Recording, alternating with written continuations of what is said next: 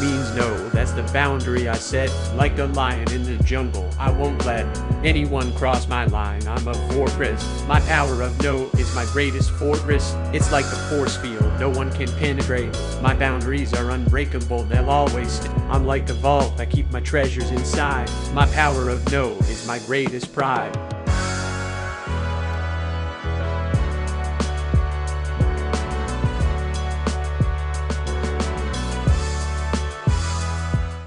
Great day and welcome back.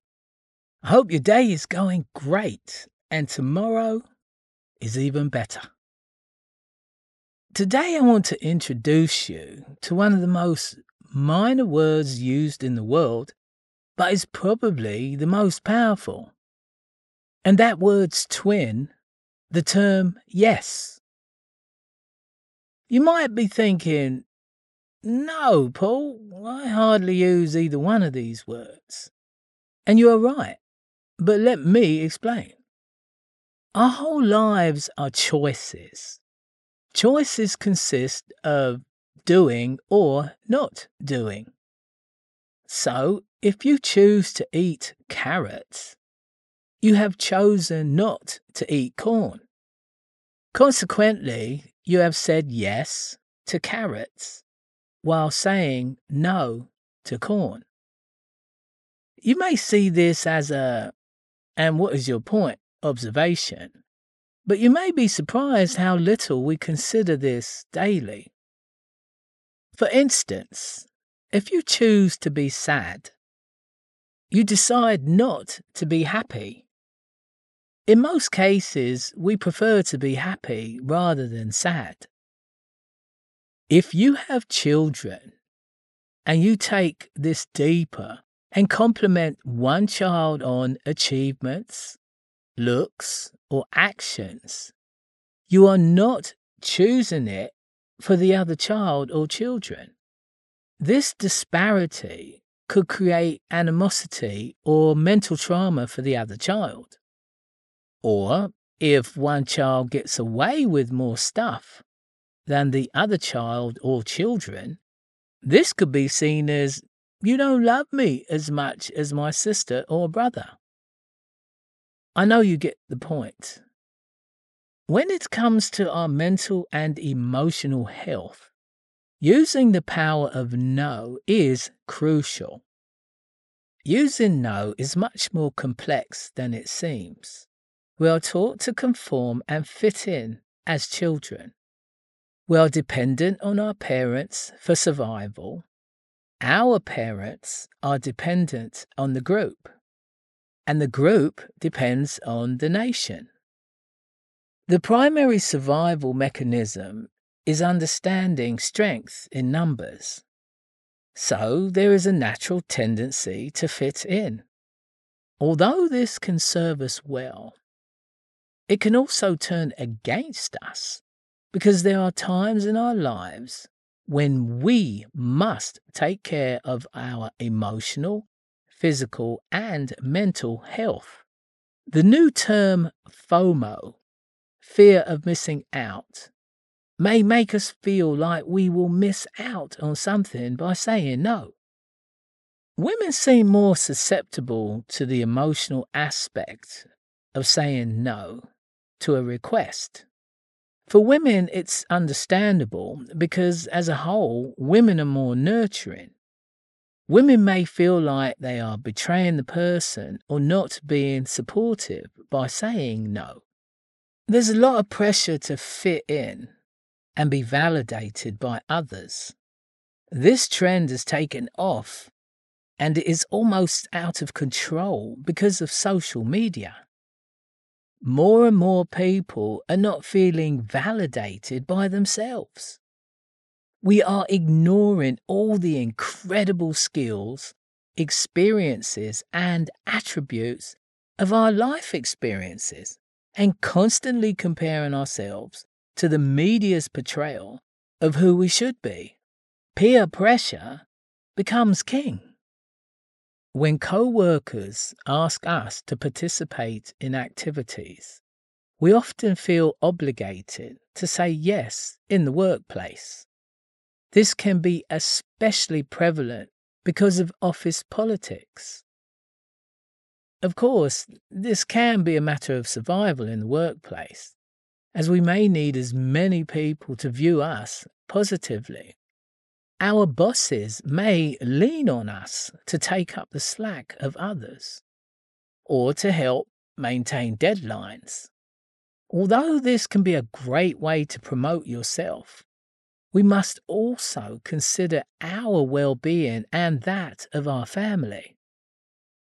As parents, we may feel obligated to give or support unconditionally.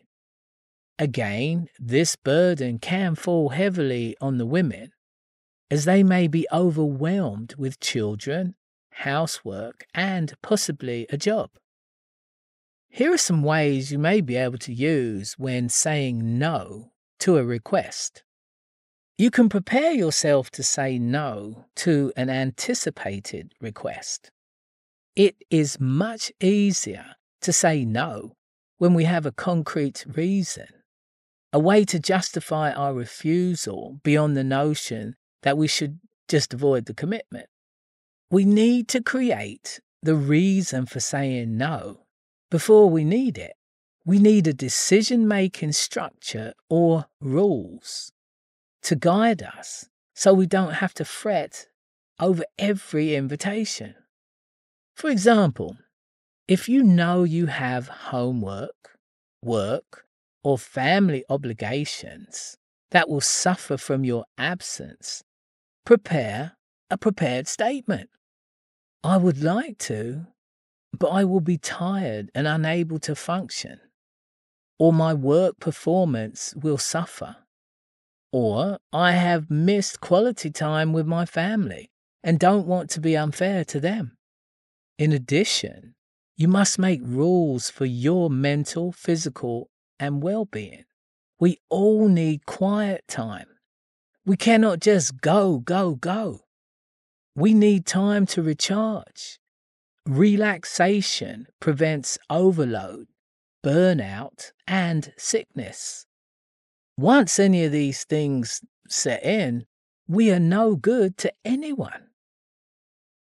Finally, if you are available to do something, don't say yes before asking yourself fundamental questions. Do I want to do this thing? Or is it that I feel I should? Will saying yes make me feel good or bad? Or will I feel dread or regret when this particular event or task occurs? We should pay attention to our reaction to the request, which can strongly indicate what we should say in response. You have control over your choices because it is your life. So make sure you say yes for yourself and not solely for someone else's benefit.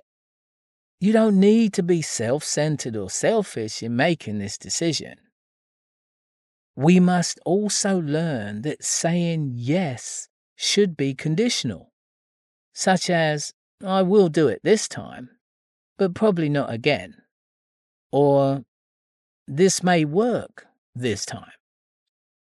Here are some helpful tips. Vague but effective. Thank you for asking, but that isn't going to work out for me.